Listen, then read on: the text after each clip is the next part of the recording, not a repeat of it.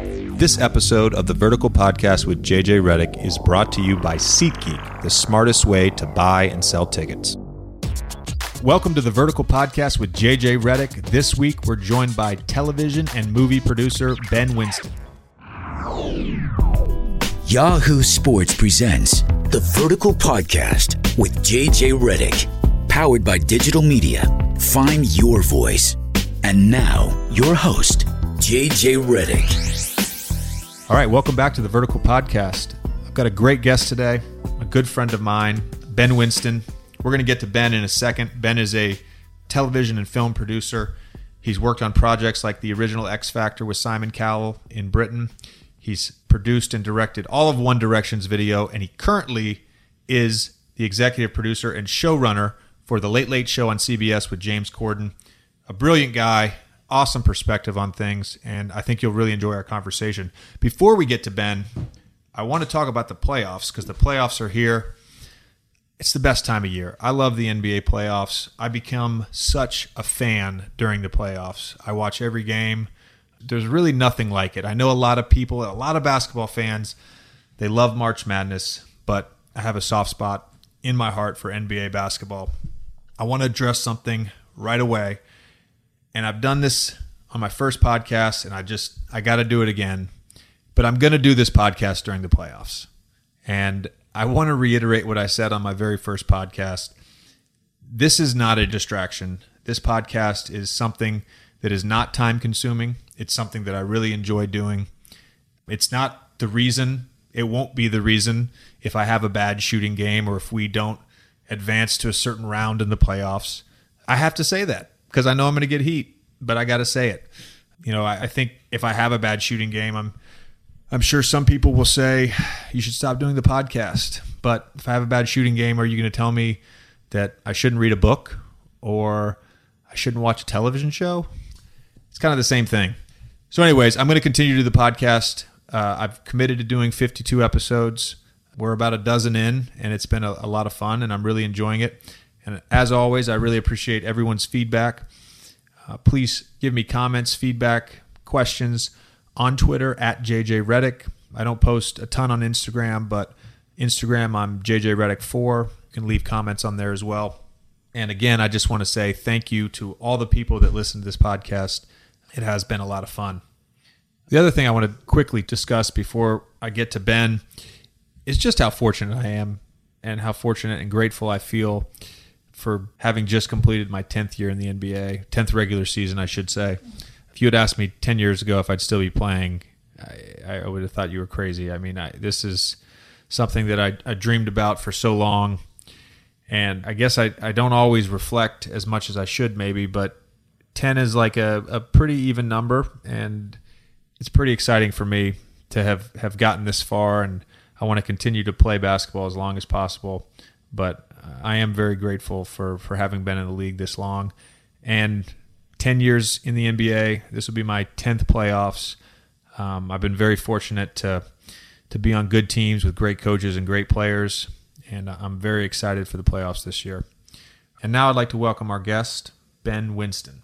Ben, thanks for coming on the show. Oh, I feel very honoured to be here. Delighted.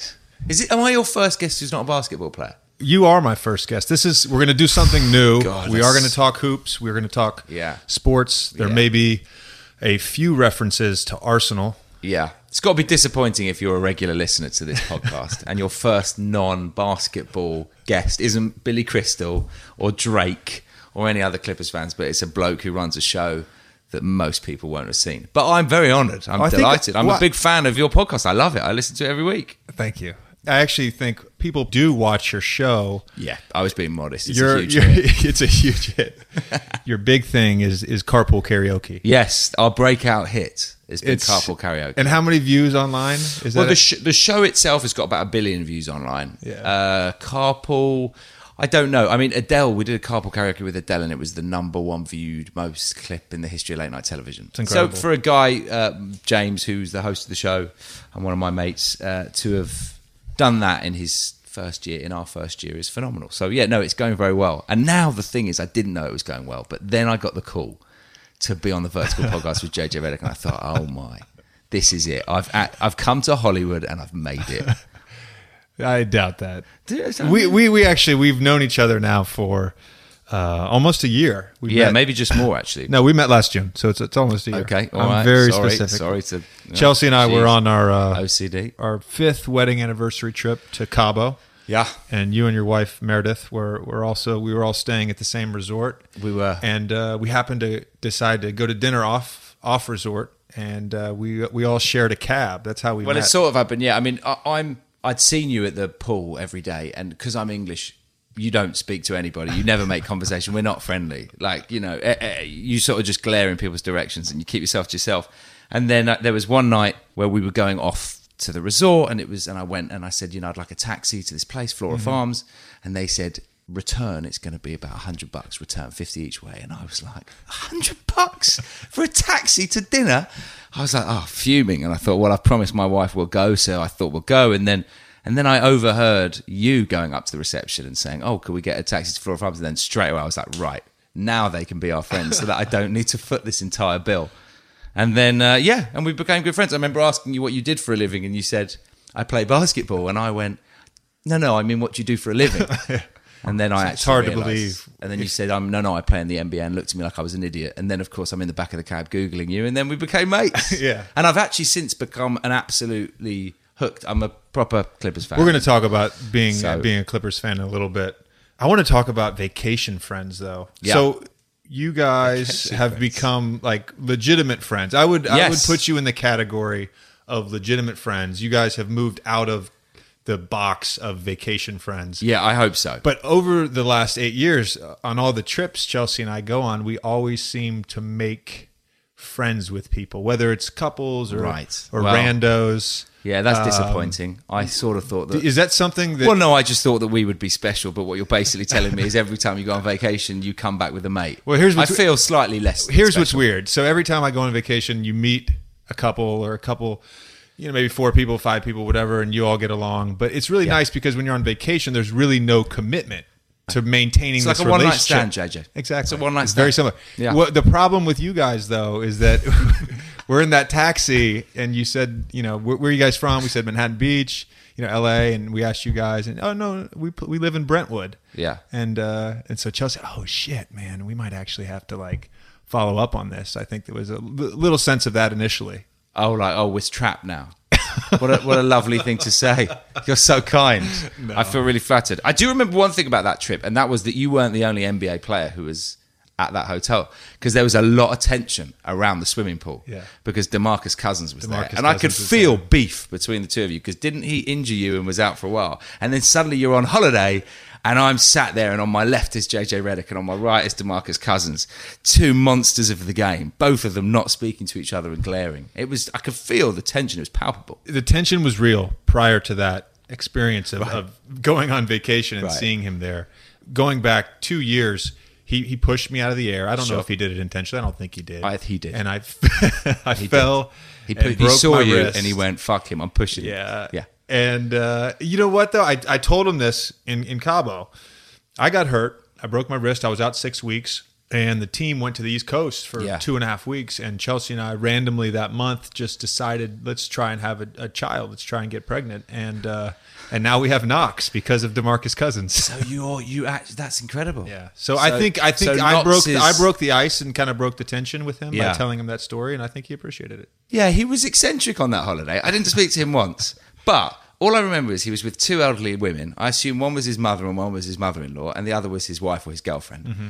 And they just kept putting cream all over his body whenever he was in the sun. And I just thought it was quite eccentric. And then I remember there was we, They rode horses. they the rode beach. horses on the beach, and there were four horses riding on the beach, and you had, you know, the mother trotting along, and the mother-in-law trotting along, and the girlfriend trotting along, and then this horse, who literally the middle of his back was like caving in, while Demarcus Cousins was on top of him trying to ride him, and he just looked like he was about to collapse. But anyway, yes, that was a holiday. We met. We're great friends. I'm sorry if you felt a responsibility to become friends afterwards, but it's. Uh, I'm so it's glad that I felt thing. that responsibility.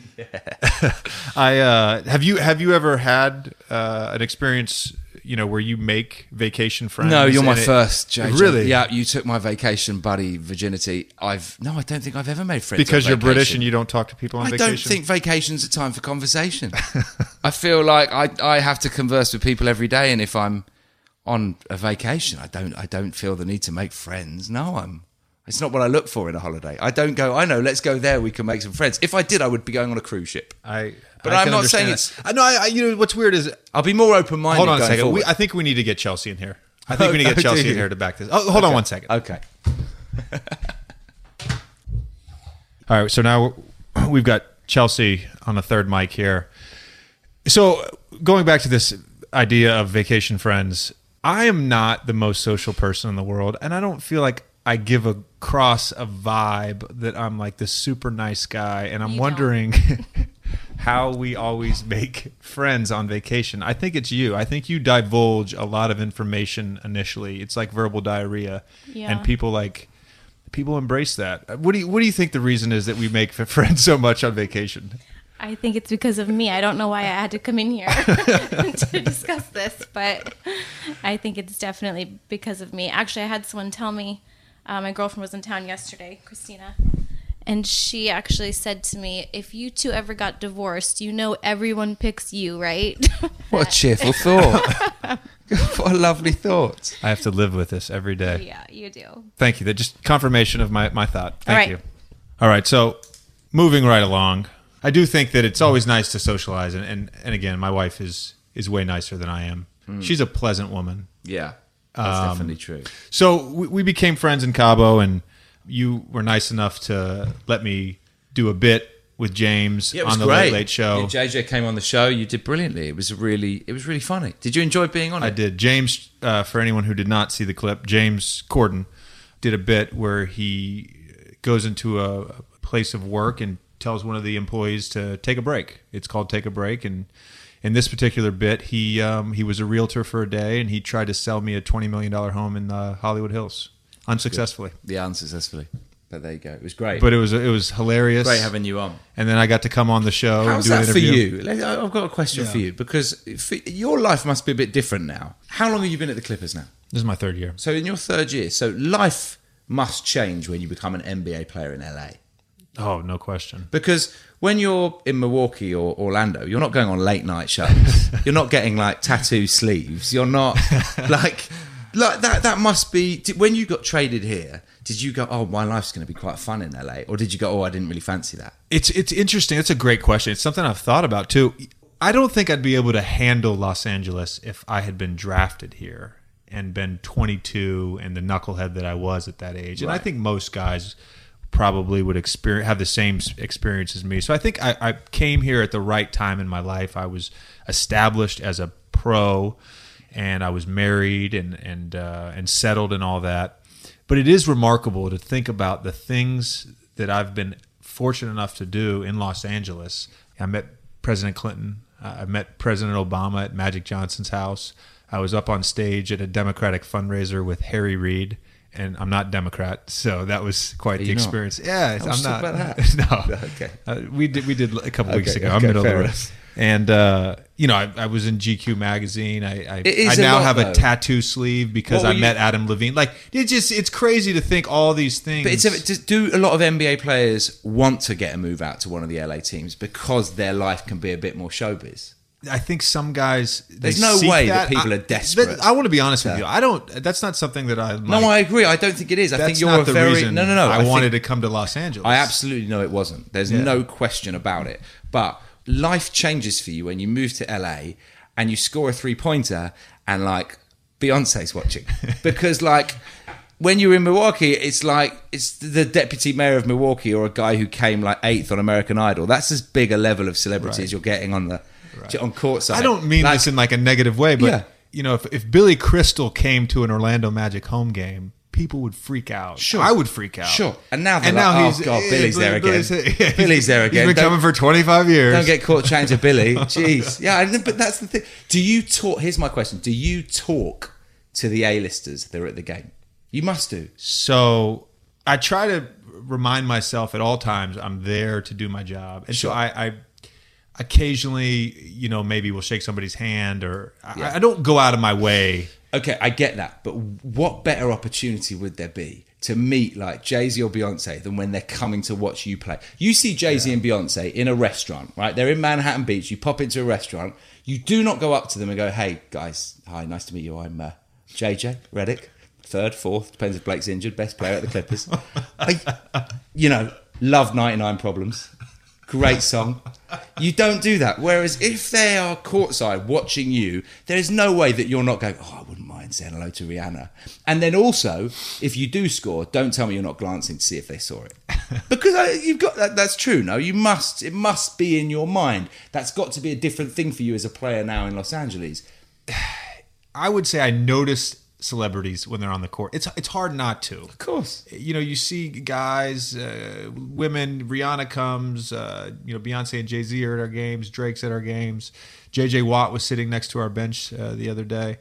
Uh, so you see him, but I don't necessarily like think to myself. I wonder if he saw me score. That's a little weird. And a little narcissistic, of course. But like when we're doing the show if somebody well known's in our audience or or my wife's there or even my mum's phoning from London, mm. of course I'm looking at the camera to see if they're enjoying it. You just are. I'm, co- I'm concentrating on my job, but sure. I'm aware of who's there. In a sense, I want to put on a show. I, I guess every NBA player wants to put on a show in the sense that they, I want to play well. And if my dad's at the game, you know, in the back of my mind, yeah, somewhere deep in the back of my mind, I'm saying, hey, I want to play well for my dad and then somewhere way way deeper in the back of my mind i'm like hey i really want to play well for jay-z like that yeah.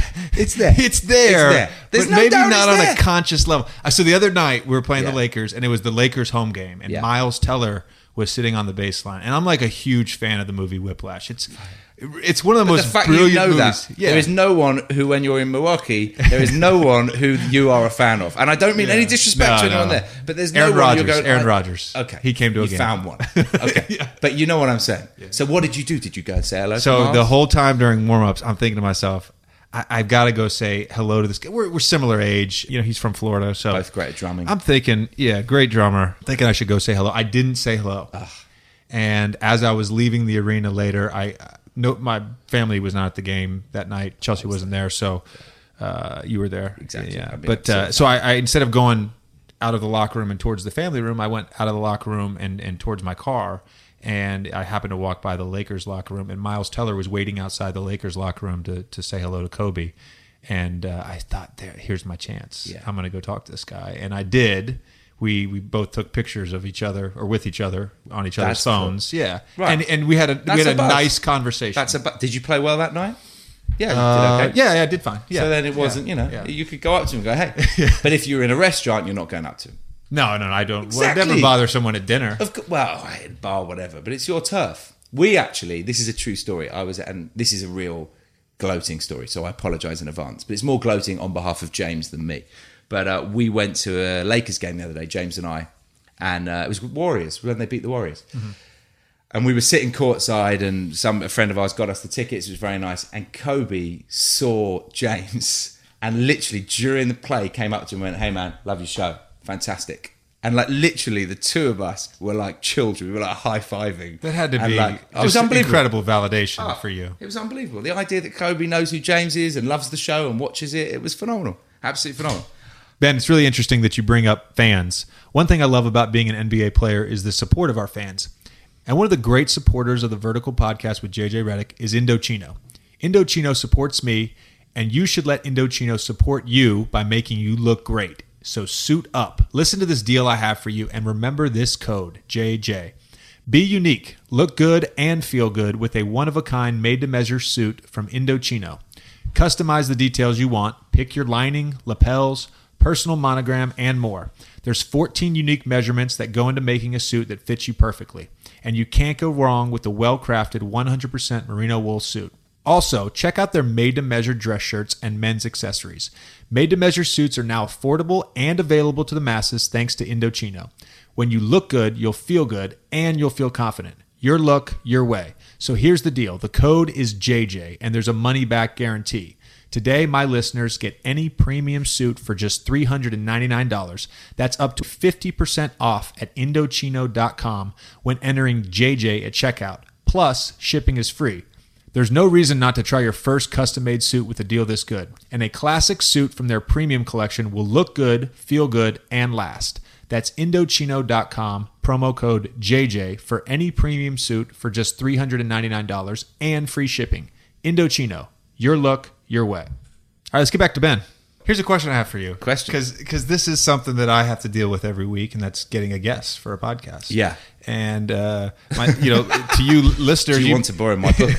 you know, you you guys may not know this, but there's a lot of weeks where, you know, I'm not saying a guy is my third or fourth option, but maybe Jeez, it's what was it's I? no no no. Listen, Yeah. so it, it it sometimes I'll I'll say uh, specifically I want to discuss X. X this whatever. week, Sure. and I want to have this player on or this guy on, and we'll set it up, and, and last minute they'll cancel. And you know, sometimes I go, you know, text another guy. "Uh, Here's a great discussion I'd love to have, and it happens. It's a bit different. and it's not us. a knock. be- yeah, be- no, no, I get that, but it's a bit different for us. Like we've got there's movies coming out. So yesterday we had Charlize Theron on. She's got The Huntsman coming Mm-hmm. out. You know, you have people who have stuff, and they're always going to have stuff. And also we've got three or four guests. So if someone drops out, it's not the end of the world. Yeah. But um, but if you ever need a guest, I'll get, I'll make some calls for you. But uh. But yeah, no, it's um, it's yeah, it is. It is a lot of guests that we have to get on. a lot ca- more than you. Who came up with carpool karaoke? Was that you or James? Uh, Don't be modest. If it was you, I think it was probably both of us and Rob, our, our exec, with us. I mean, we had done it before in the UK. We did it four years ago. So James and I made this sketch for a, a charity in the UK called Comic Relief, and we had uh, this idea that James was driving in and going to save the charity and whatever else. And we asked George Michael to sit in the front passenger seat, and George Michael hadn't been on television for a while because he was you know, he he had had a few problems in his life, so we had sort of brought him back, and the two of them sung all of his hits on the radio, and it was a huge thing. The sketch was like a twenty minute sketch. That bit was only three minutes, but it was that three minutes that blew up. So when we came here to LA and we were looking for bits on the show to do, because so much of late night television now is about stuff like that with Kimmel's mean tweets, Fallon's lip sync. We definitely wanted to find what our one was. And so Carpool Karaoke was born from that. And then Mariah Carey, the first week we were on air, wanted to sell tickets for her Vegas show. We pitched her this idea. I don't think she knew what day it was or what the idea was, but we picked her up, put her in the car. And uh, at first she said, "What do I have to sing?" And we were like, "Yeah, no, no, that's the idea." And uh, and it and it like within two weeks it had 15 million hits, and, and we were sort of away. And that really um, and you've had you've us. had Bieber on, Bieber on three times now. Uh, Adele, Adele, Stevie Wonder, Chris Martin, Chris Martin, Sia, yeah, J Lo.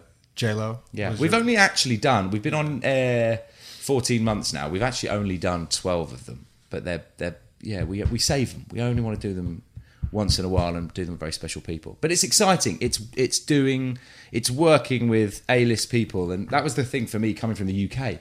I'd made a lot of shows in the UK, but they but they were with smaller people. They were sort of local heroes or celebrities, and now you're coming out here and you're working with A list players, and that's very exciting. Besides television, you, Yeah. you do have uh, a passion for sports. I do. specifically soccer, or, Yeah. or football. What do you what do you call it over Football. there? Who would call it soccer? It's play with your foot. I mean, it makes no sense. Right. And uh, so you actually did a documentary called "In the Hands of the Gods." I did, yeah. yeah. And uh, you followed uh, four kids, five, Five, kids, yeah. Fi- five kids from England that were essentially street performers. Yeah, that was our first big break. yeah, really. and uh, and they they basically followed them, and as as they tried to earn money to go all the way to South America Yeah. and and meet their idol. yeah, it was a great. It was it was a film that we made. I was straight out of college. I was 23, 20, 22, 23. Met these five boys. They wanted something better with their life. I managed to get 150 grand together with my partners, Gabe, Ben, and Leo at Fulwell, our company, and they had to what we call in England busk, which means hustle here, right? Like you know, street performers, whatever. And they would raise enough money to travel all across North, Central, and South America and see if they could meet their hero, Diego Maradona, who is the ultimate freestyler, brilliant footballer, showboater. And uh, we made the movie of it, and uh, yeah, it went really well for us. It was our first big break, to be honest. It became the biggest release ever of a UK documentary, and um, and that's what took it from there. It feels like such a long time ago. It feels Was like it 2007? Well, that's when it came out. We started making it 2005. Okay. I st- we we we we, st- we pitched the idea 2005. We uh, shot it in 2006 and sold it in 2006, and then it was on air 2007, DVD 2008, and here we are now. In the hands of in the, the hands gods. of the gods. You liked it, didn't you? I saw it last summer. I watched Yeah. it. It was phenomenal. Oh, it really mate. was. I told you this. I, I'm Yeah. well, I'm an emotional person, but You I are. did. There was a lot of uh, a lot of themes in that movie that I could relate to, um, and uh, yeah, I got teary eyed. Yeah, no, it's a good watch, especially if you're into sport and you love it. It's a it's a very beautiful film about five boys who ultimately use sport just to make their life better, and it's all they have. Um, and they were straight, you know, they were they were they really needed it at the time. It's you know, it's it's a true film. I remember when you watched it. Actually, I said, "What do you think?" You know, and you said, "Oh, I've just finished," and then I said, "Oh, what do you make of it?" And I didn't hear anything for like 10 minutes. I was like, oh my God, he hates it. He hates our movie. I'm so embarrassed. I can't believe. And then it was only because you sent the longest text The message longest of text. feedback and questions and all of that. But um, I have a friend who listens to the podcast every week, and Yeah. every Monday I gives get, you feedback. I get I get that list. Yeah, he gives you feedback. It's like He gives you twelve to fifteen items long. I've got a question for you as for where you started. So obviously, I've literally a year ago I wouldn't have known much about basketball. Now I'm yeah, learning a fair bit. Coming to games, I'm sort of you know get. Uh, I've become hooked. Let's be honest. I've become. Hooked. I'm literally st- sat here with JJ now, and obviously you know. You've got this little knock and whatever, and I'm sort of going, "Why aren't you sat with us? This is, this is we're hitting playoffs times. Why aren't you sat with your foot in ice? This is bothering me." But you were a megastar at college basketball, weren't you? You were like a god of college. I mean, a lot of people didn't like you back then, and that was partly because you were so brilliant. But you were an all-conquering great of Duke, right? I mean, you, I was uh, yeah, I was I was um, I was a good college basketball player. You know, I won a national player of the year. here's my question: Which did you enjoy playing more, NBA or college? Because let me let me put it to you: Yeah. when it's college basketball, you are the biggest fish in a small pond. Yeah. you are walking around college going to class must be like Zac Efron on every day. Yeah. Do you know what I mean? Like it must have been an unbelievable life. But now, of course, you've got you know the first class travel, Beyonce watching you, all of that sort of stuff. But you know you've had an unbelievable career, and this season especially. But I wonder if you where were you happier? It's a good question. Thank you. That's And, why I uh, produce for a living. Yeah, it's an easy, easy answer. It really is. I loved my time at Duke and uh, had a blast there. Uh, great memories. You know, I grew up a Duke fan. To get my jersey retired and be the all-time leading scorer, like it was a dream come true. Um, but it- I'm way happier as an NBA player eh, for for a bunch of different reasons. But you know the old thing like if you can make it in new york you can make it anywhere and, and so that whole idea of like if you can make it with the best then hey you are the best and so as Yeah. a competitor you know i'd rather be i don't know where you would place me in the nba but i'd rather be you know a good player in the nba and and have that on my resume than than be the best in college. It, it, it, it like i just partly i'm not a nostalgic person. Partly it's hard for me to like really put in context any part of my career because I'm still in my career. Of course. But uh, yeah, I, I, I love being in the NBA. And two, I'm not. I don't have to go to class. You know, I don't have to go to class. I'm, I'm on my own. On, like you weren't really going to class, were you? I, don't, I didn't get paid in college. Okay, no, but forget family and wife and money because I want to put that aside. But as a game, were you able to play with more freedom and less stress when you were at college? Was there not a difference in I think. I think for me there Was was, more- there was more pressure. why? I think How can that be? Duke for me was was a little bit of a fishbowl in the sense that uh, I, I felt scrutinized. You know, playing in the ACC, growing up in the ACC country, growing up in Virginia, every road game. Um, it wasn't that I didn't look forward to it, but every road game I knew that there was a there's going to be a certain you know level of uh, animosity that was going to be directed my way, and and you know I I, I fed off of it. Why but- was that though? Uh, because I was a dick. That's why. I mean, Really? but I think partly it was in reaction. You know, I like, and I've said this on the podcast before, but you know, my first road game was at Clemson my freshman year. I was 18 years old, and I, I was not prepared. It was 10 games in the season. I wasn't. I wasn't prepared to deal with these students yelling things at me and, and Really? really personal things and you know, every 18 year old is pretty insecure, you know? Yeah. So I think for me, it was like this fight or flight, and I chose to fight. And, and so I created this on court persona. And I'm not saying I'm not a confident person, but like there's a difference between confidence and playing with confidence and, and just all out like cockiness and, and brashness. And so I, for a couple years there, I, I kind of, kind of was that person, which I'm Really? not necessarily proud of, but it, it was, it, But the, but but your fans must have loved it.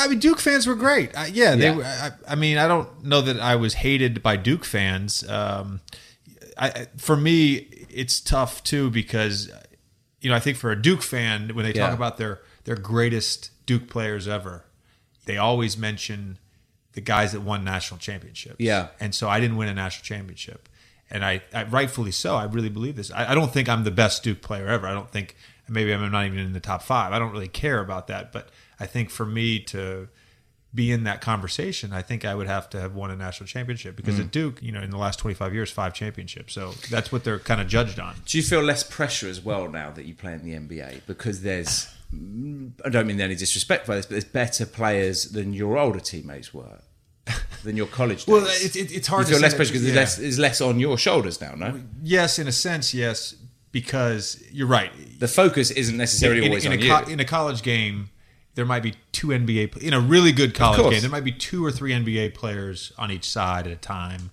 In the NBA, there's there's 15 NBA players on each team. I mean, it's the, the level of competition is huge.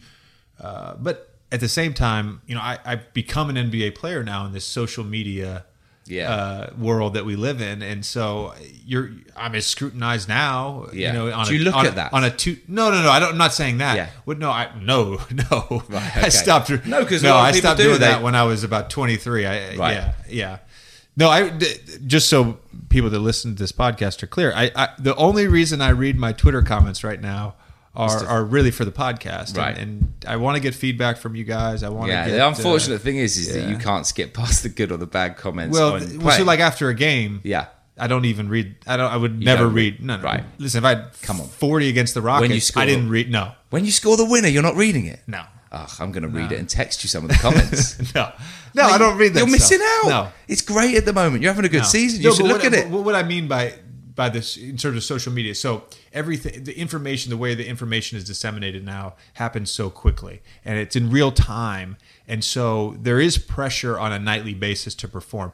It's like that. What have you done for me lately? Attitude, you know, it's, it's you're only as good as your last game, and unfortunately, that's that's how it is. You could have you could have uh, you know a great season and play 60 great games and if you have you know three or four bad games in a row then then yeah you're going to be feeling the heat from the media uh, fans coaches all that stuff there's always pressure ben give me one second i got to ask a question have you ever been frustrated trying to buy tickets online most sites make it complicated and they all try to sneak in huge fees at checkout that's why you need to try SeatGeek. They've made it easier than ever to buy and sell tickets to your favorite NBA team. SeatGeek is the only place I ever go to look for tickets to a game. I have the SeatGeek app on my phone. Ben, if you can't get me tickets to Adele, I know you're friends with her. I'm going to use the SeatGeek app. SeatGeek has taken all the work and hassle out of shopping for tickets. They pull all the tickets available on other sites into one place, so you save time and never miss a deal. You can even set alerts for upcoming events, and SeatGeek will let you know if ticket prices fall. Even better, every ticket on SeatGeek is ranked based on value, so you can immediately find underpriced seats. And before you buy, you can use SeatGeek's detailed maps to see the view from your seat. Best of all, SeatGeek is always honest and upfront about the price. Unlike StubHub, they show you the full ticket price from start to finish and never try to trick you with huge fees on the checkout page. Plus, my listeners get a $20 rebate off their first SeatGeek purchase. To get your $20 rebate on tickets, download the free SeatGeek app go to the settings tab and click add a promo code. Enter promo code JJ. SeatGeek will send you $20 after you made your first ticket purchase. Download the free SeatGeek app and enter promo code JJ today. Can I ask you more questions? Is this all right that I'm just taking ahead. over? Locker room wise, because mm-hmm. as a fan, I'm, i you know I'm always interested in that sort of stuff. I grew up. I went home and away to every game at Arsenal. We were going to talk. I was going to ask you about Arsenal. Sure, but it's yeah, not interesting yeah, to your yeah. listeners. This is all interesting. So, what's the, is there a big difference? And I'm not talking again about money and all that sort of stuff. Is there a big difference between a college locker room and team unity and an NBA locker room and team unity? Reason being, college you've all you're all there, you're all equal. No one's paid more than anyone else. You're all at the same college. You're representing the same thing. At an NBA team, you can have players from all over the place. Some been there 20 years, some been there five minutes egos, money. There's a lot more in it. What is the difference between a locker room at a college team and your NBA team? You described it pretty well. You know, the one thing about college is that everybody is around the same age, and in general, you kind of hang out together. You know, Yeah. you live on campus. No you one's go to got the, wives. You go to the same eatery. No one's got more than twenty dollars in their bank account. Sure. No one's got wives. No one's you know got any anything to do besides basketball and class, and uh, and maybe you know beer pong on a Saturday night. I don't know what college kids are into these days. Yeah, you might be sounding dated. yeah, I don't know. Sure. Do they play with paddles? Like I don't, I don't, I don't know. But- But, in the NBA, right?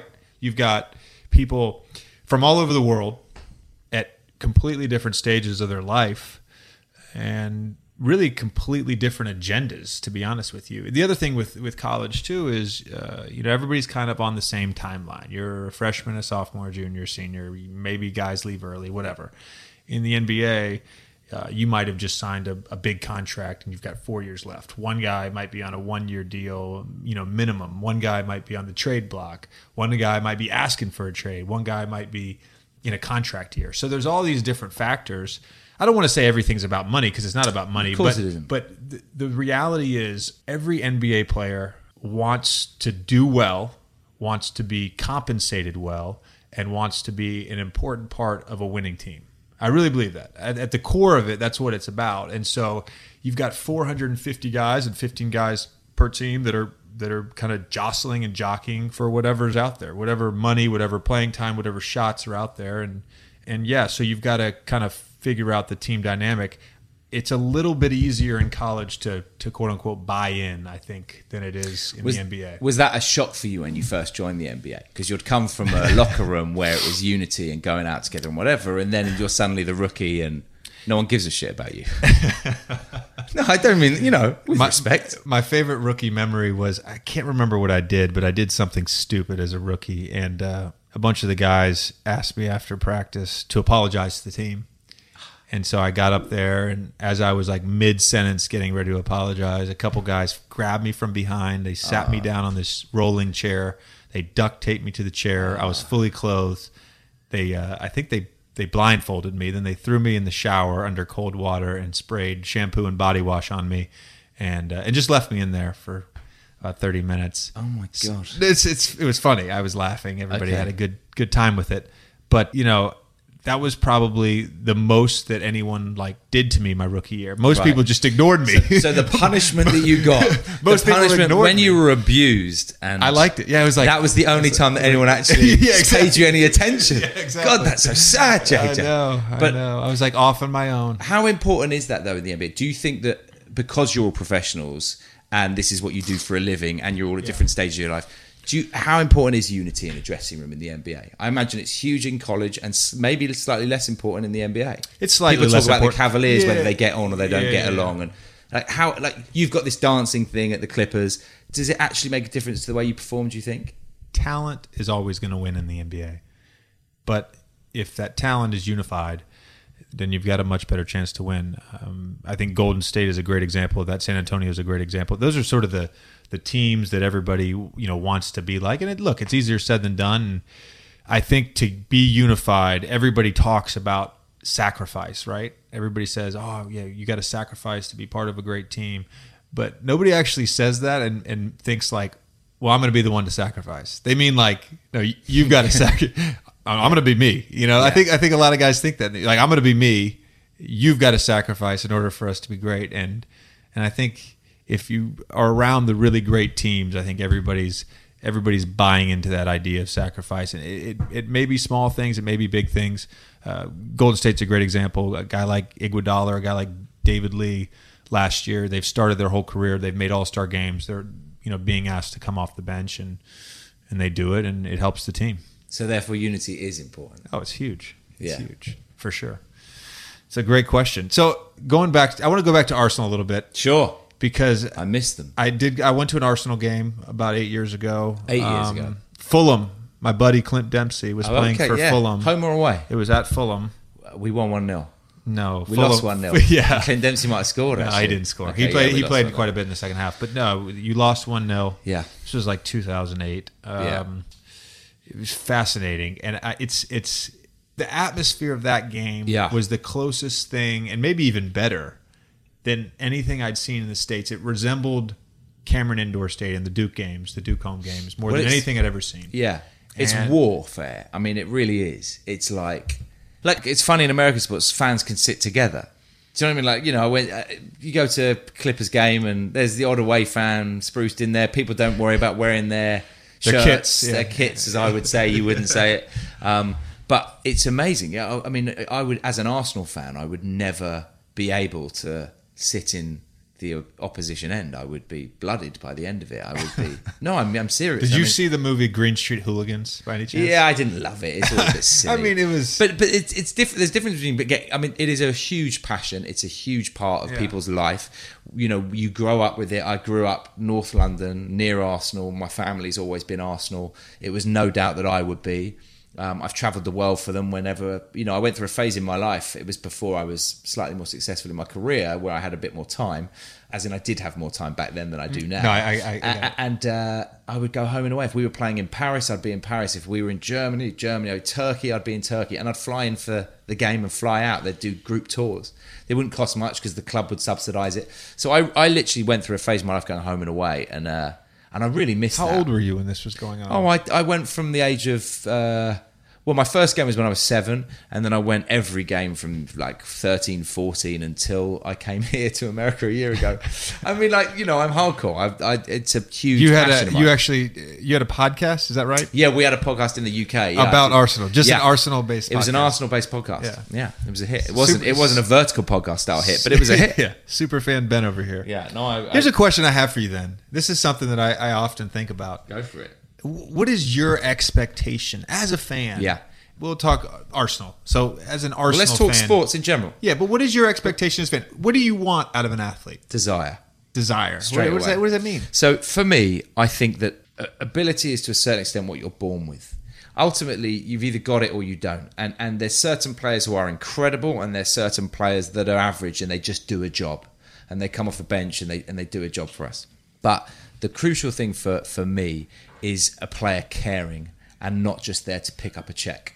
And so I will get frustrated with our best players these geniuses. Right now, we've got Mesut Ozil or Alexis Sanchez, and if they're not working hard, they will far be outweighed to me by the player who isn't as talented, but he's giving everything he can for the badge. Wow. And that is what's important to me. And so I feel like there's nothing for more frustrating for me when I see players with talent who don't really care or feel like they're playing for themselves. But I've dedicated so much to my club, so much money and time and energy and passion to it. What I want from a player who pulls on the shirt of Arsenal is to give everything that they've got and show that they care. And ultimately, if they fall down and they don't succeed because they're not good enough, then that's okay because that's genes, that's DNA, that's ability. But ultimately, those are the players that I will respect more than a player who can score 50 goals a season because actually he probably could have scored 55. Wow. But I mean that. That- no, that's- and I like watching you. To be fair, and Clippers, the Clippers has replaced a bit of the drug that I've lost Mm-hmm. in going to sport every week. And it's lucky that I met you in a way on that vacation because otherwise I don't know what would have filled that habit. I would be taking crystal meth or something instead. But ultimately, I think that you know it's interesting to see which players really give it everything and which players sort of showboat. And I, you know, and, and I think that that's quite fascinating. I feel like when you go out on uh, out there, you are you are giving it everything. You're getting frustrated. You're in the game. You're in the zone and and you're not and I, I bantered with you earlier. I took the mick out of you earlier about the beyonce thing. But the truth of it was i went to see you the other day and it wasn't tickets for you but i got i was courtside and i was literally what two seats away from where you were sitting. I could have kicked you. you literally could have kicked me. And yet even though we're, i count you as a close friend of mine and, and, and whatever else we didn't speak until the end of the game. We did not speak. Yeah. And yet there were other no i'm not going to say other players there were certain coaches whatever they were bantering there was fun people in the crowd they were waving and smiling and you know even kobe came up to james not that game but in another game in the middle of the game and said hey man i love carpool karaoke and you literally didn't speak to me until the end of the game and the mate who I was with said, I thought you knew that dude. He's totally ignored you. And we were as close as we are sitting right now, and you didn't. And I loved that. It was a focus, and a, and right then at there, you had a job to do, and that was what was important. And I think that that's uh, I think that's what I respect in a sportsman. So it's more of a mindset. It's more of a mindset. Look, you're always going to love, and I'm going to talk Arsenal here, and your listeners may not know about it. I'm always going to love the Thierry Henrys, the players who scored more goals than anyone else. But but The then- magicians. the magicians, of Like- course like you do, like- because that's what you pay your fifty The bucks. Chris Pauls, the LeBron James, Of course. the Kevin Durant, Without question. the Steph Curry. You love it, and you go and you pay a ticket. And if you're not, for example, Warriors. I when you guys played the Warriors, I really wanted a ticket, and so you know, I went to that game and watched them. And you want to go because you want to pay to go and see Steph Curry. Mm-hmm. It's worth going to pay that ticket price to see right. him. I was so excited last week to be able to see one of Kobe's last games because you go, that is a legend who will always be remembered, and I'm pleased I saw him live.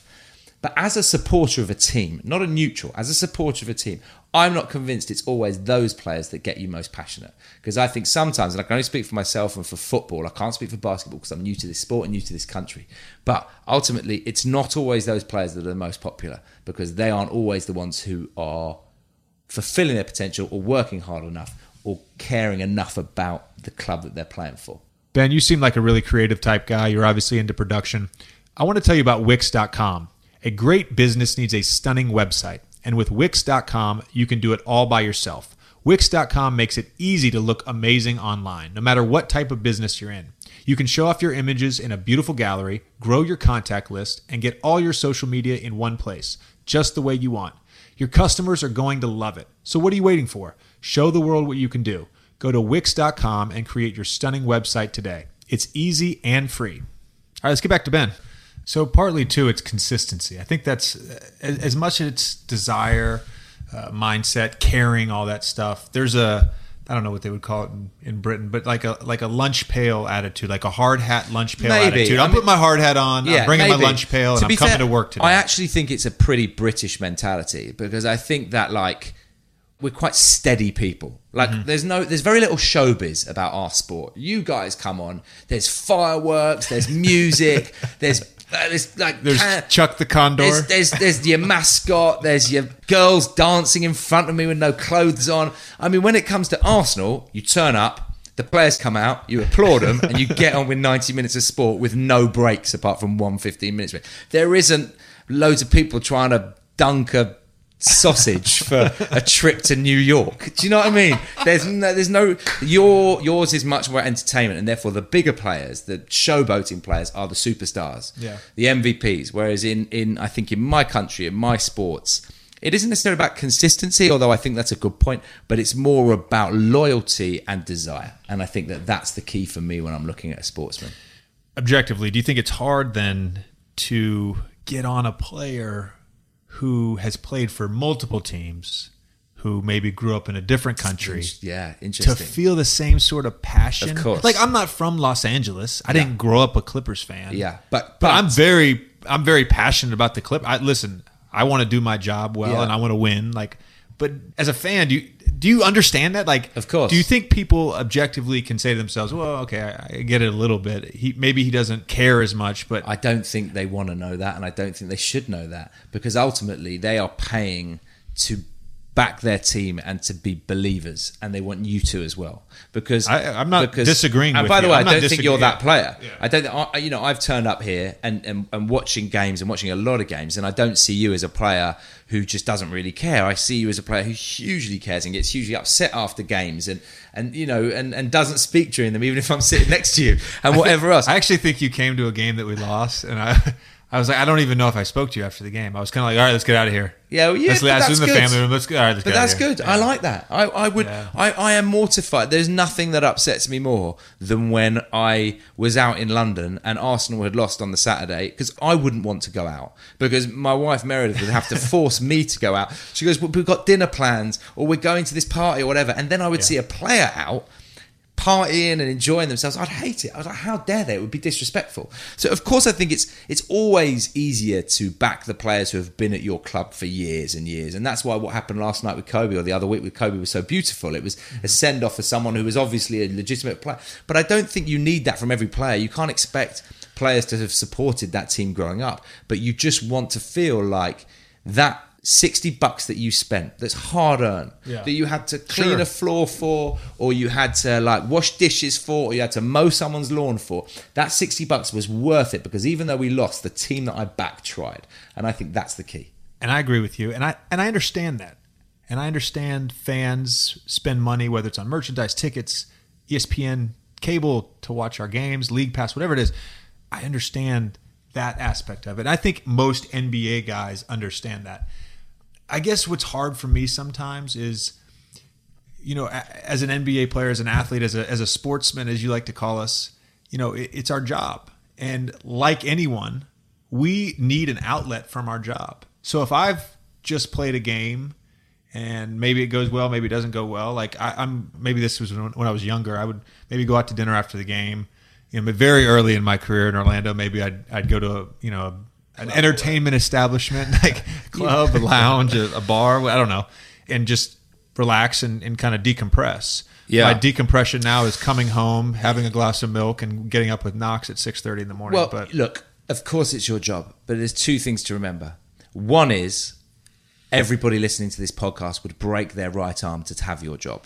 And that is a responsibility that you bear as a sportsman. Yeah. Because every single person who's listening to this podcast on their way to work or when they're lying in bed or when they're on their commute in the morning would give their right arm I understand to be in the NBA. I know you do. And, I know I, you and I'm grateful and for and I, I and recognize so, so therefore so therefore that's key. And the other thing is it's not your job for long because you have a really weird job, which means that in 15 years, I want to be at my peak. Right now, I'm. I'm you're you're how old? Uh, 34. 34. Yeah. Okay. 15 years, I will be where I want to be. I don't even know where that is because I don't know where this whole journey is going to take me. Yeah. Two years ago, I didn't think I'd be in LA, and I definitely didn't think I'd be hooked on basketball. but like, you never know where you're going to end up in life. But ultimately, in 15 years, I'll be at my peak. You, in 15 years, don't know what you're going to be doing, and that is really crazy for you, and must be a quite scary thing at times.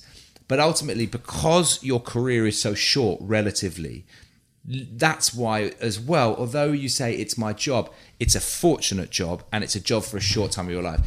Players can go and spend nights in nightclubs and go out to Vegas and do whatever they like when they hit 40 and they can't play anymore. And I've been generous with the 40 to make you feel better. So, I'm, I'm not going to be playing when I'm 40. When do you think you'll play till?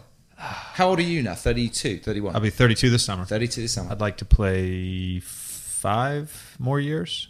Why do Max. Maybe four. And do you worry about what's after? I think about it every day. Do you? Every day. Does it keep you up at night? It doesn't keep me up at night. It doesn't keep me up at night. I'll tell you why. No clue, like really no clue what I want to do. I have, you know, things that I'm interested in, but in terms of an actual like profession and a, yeah. a, like finding like I have a craft now. There's a craft that I work at on a daily basis, and, and to find that after this is going to be a challenge, and it's a challenge for anybody, no matter what your background is.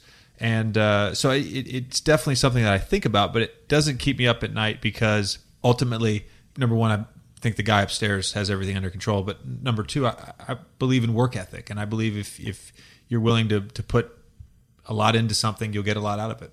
It is a funny life, though, isn't it? It's a to funny be, life to be a sportsman and and to have everything so young and yeah. then to be not really knowing where you're going. So you, you bring it up. You've had, you have everything so young, and it's it's weird you say that. You know, a few weeks ago we had Adonal Foyle on the podcast, mm. and we talked about managing finances and, yeah. and a lot about I how athletes. Thank you, but we talked about how athletes go broke, and it's one of the reasons yeah. we get everything so young. Yeah, most people they make their mistakes in their 20s. Correct. And you can't afford and there's not a lot of cash on the table, so to speak. Yeah. You know, you're and they've also got terrible people advising them at that age. Yeah, but, but but most people then uh, you're 35, you're 40, you've already made your mistakes and you've learned your life lessons, and all Correct. of a sudden now you're maybe making more money, and now you've got a family and you know how to to operate.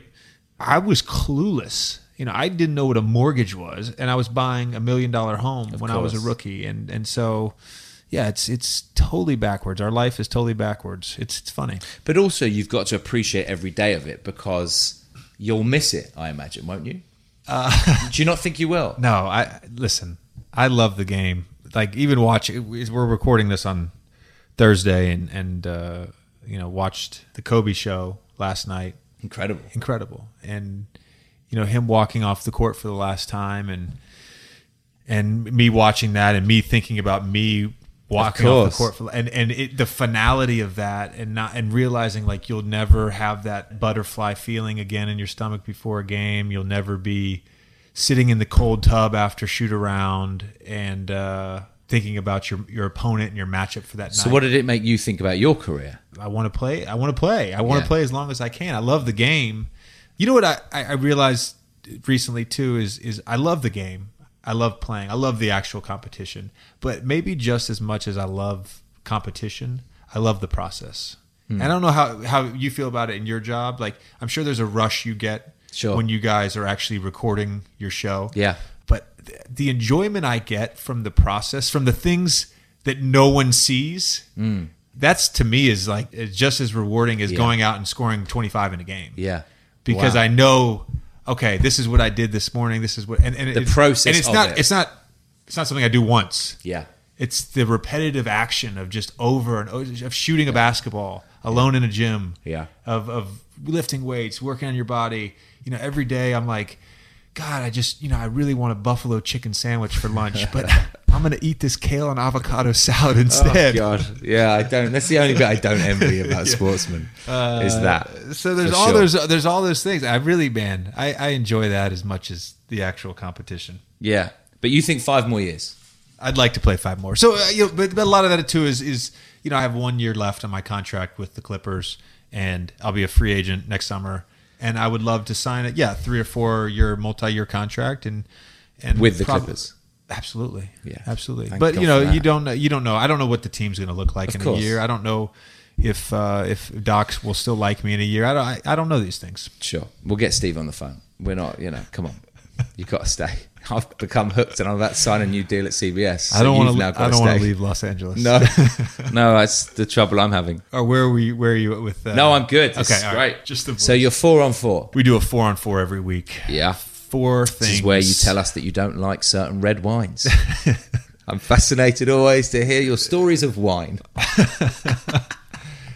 The other night, you and I, we, we went to Giorgio Baldi We did. in Santa Monica. We did. and had it was lovely it was like a twenty or thirty minute process trying to pick out a wine with you. Well, that's and you kept saying, "Well, I know for a fact you Well, won't was- order a Cabernet." I was taking the Mickey a little bit out of JJ because I do find it quite funny that you listen to these podcasts and like first few especially seriously talking about basketball and we're talking about injuries and we're talking about the season and we're talking about we do a statement on this and a statement on that and then you're like ah I don't like cabs I don't I just it's over I don't I don't like the Beatles I like Justin Bieber I'm like where did it come from Were you offended at the Beatles con- comment? no I I'm, I wasn't offended at the Beatles comment. I, you know, here's the thing. I'm not. I was never offended I- at the Beatles I, I, it's not my era yeah, it's it's not our era, but uh, You I'm just not, didn't enjoy a Cirque du Soleil show in Vegas, and suddenly you wrote off an entire generation of music. No, no, you no. put everything that No, our no, parents loved and adored to bed because you didn't like Hold a on. bloody show in Vegas. Hold on a second. I can appreciate their music. I'm sure they're delighted. I totally get the cultural impact they had. My mom talks about it all the time. Sure. The the actual music though, the music the, that the Beatles made, it's uh, Yeah, eh. yeah. You're not listening to it in your headphones when you're walking to. exactly. Okay, okay, I get it. We're gonna do our four and four. Sure. As always, I cater it to the guests, and so this week's four and four, as you call them, I call them athletes. Yeah, we call them sportsmen. Sportsmen. Been- has there been a lot of language difference in this podcast? Has there I been? think a I of- might have just said era or era. I I just said a word that you just said. I well, it's very it, nice and- of you to welcome me with Yeah. changing your language. So instead of four athletes, we're going to do the four sportsmen who would be best suited to host late night television. Well, there we go. Linking our two jobs My together. question before we get started: Am I allowed to include retired athletes? Yeah, I think so. Okay. I think we should open it up for people who you think can host a late night talk show in America.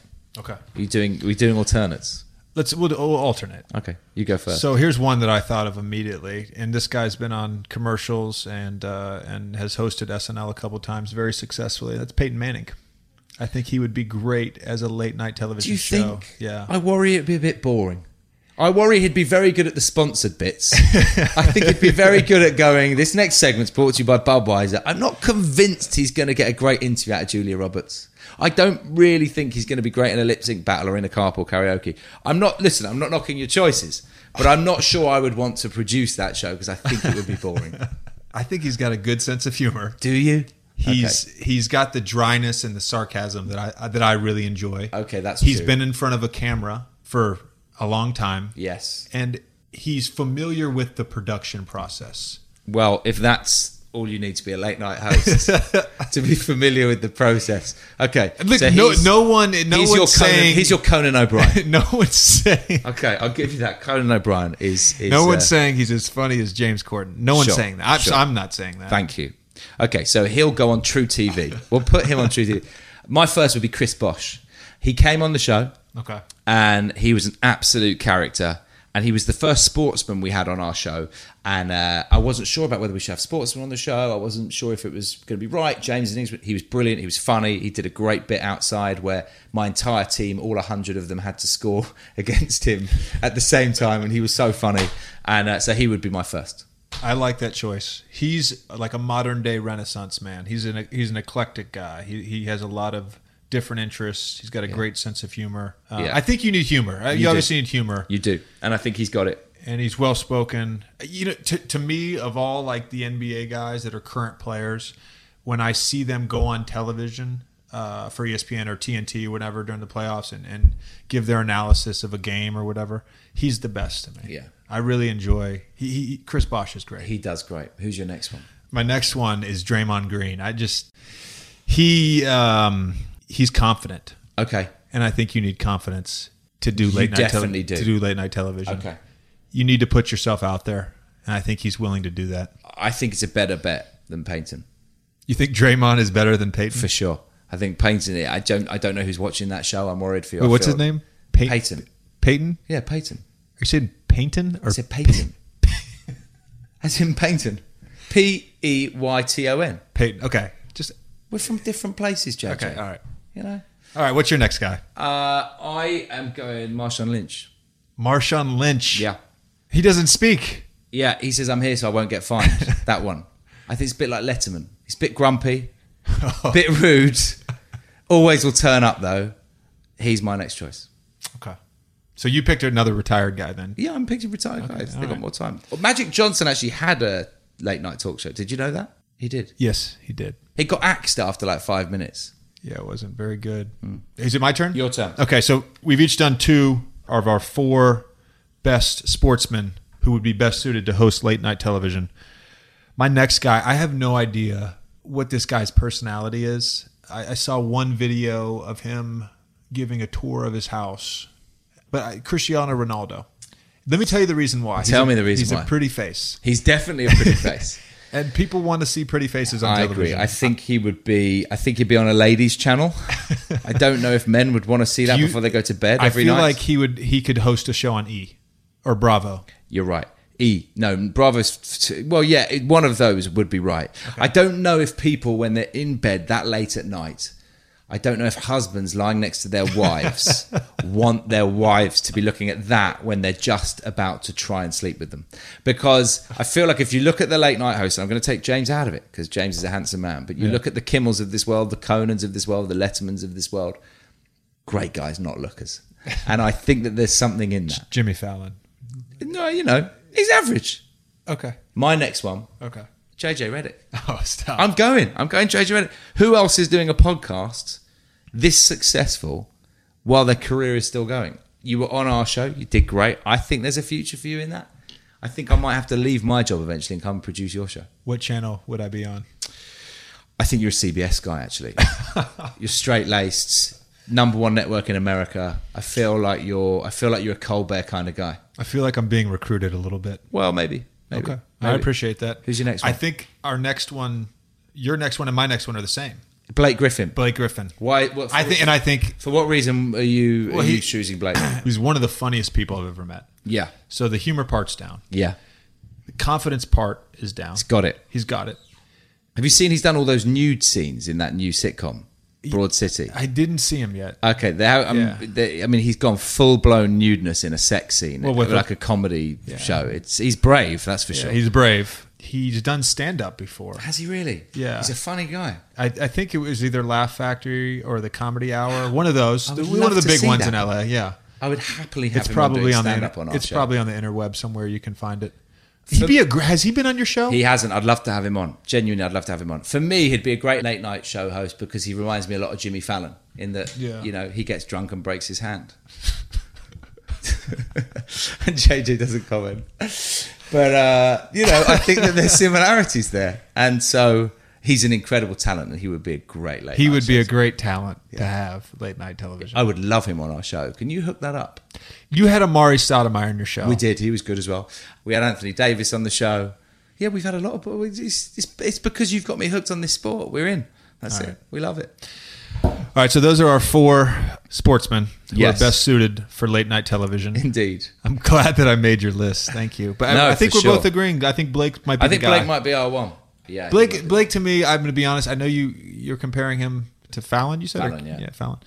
I do we know that Fallon punched someone? Is that a I fact? I wasn't saying he punched someone. I wasn't even saying Blake punched someone. All I, all we know is that Jimmy Fallon went on a night out, got drunk, and broke his hand. we may have to edit some of this. No, out. we don't need to edit any of that. There's nothing. Everyone knows that Fallon himself admitted he got drunk and broke his hand, and Blake would admit that he got drunk and broke his hand. All I'm saying, similarities, JJ. That's all I'm saying. You didn't say it. I did. You can't get in trouble. I can. I'm, you know, you can't say. I've got to look it. out for my bloke here. Of course, we just said he'd be a great late night talk show host. He'd be terrific. All right. Well, Ben, I appreciate. Do all I the need time. to now hide from Blake whenever I come to Clippers games? No. Okay. Blake loves James, and and once he meets you, you, you, you, you guys will Gotta hook get- it up. What's the British term for like getting along right away, like straight away? Like what is it? Oh, you don't guys will um. Get on like a house on fire. No, that you guys have it, it, hit it off is what we Hit say in off? America, but you guys say something different. We'll get on great. Don't worry about it. Yeah, you'll you'll Fallon. get on great. Yeah. Me and Blake Fallon. All right. Well, thank you for the time, Ben. Oh, I've enjoyed it. Uh, It's been great fun. So Instagram, Sir Ben Winston. No, you're making things up. Twitter, Mr. Ben Winston. Mr. Ben Winston. It's all about Twitter. Uh, ben on Twitter is uh, Ben Winston, and on Instagram, Mr. Ben Winston. Yeah, you're making me Uh, sound and- like I need. You're, you're pimping and me out go- like I need followers. And go listen, to, you know, go watch uh, the Late Late Show. with Watch the Late Corden. Late Show every night, twelve thirty something, and uh, Do you want to go get dinner now? let's do it. All right. Thank you for listening to this episode of the Vertical Podcast with JJ Redick, and mm. thanks again to our special guest, Oh, anytime. the Honorable Ben Winston. Remember to subscribe and listen to new and archived episodes wherever you listen to podcasts. Please tweet me at JJ Redick for any questions and comments. Just no abuse. I'd also like to thank our sponsors, SeatGeek, Indochino, and Wix.com. Love all three of those. We'll catch you next week.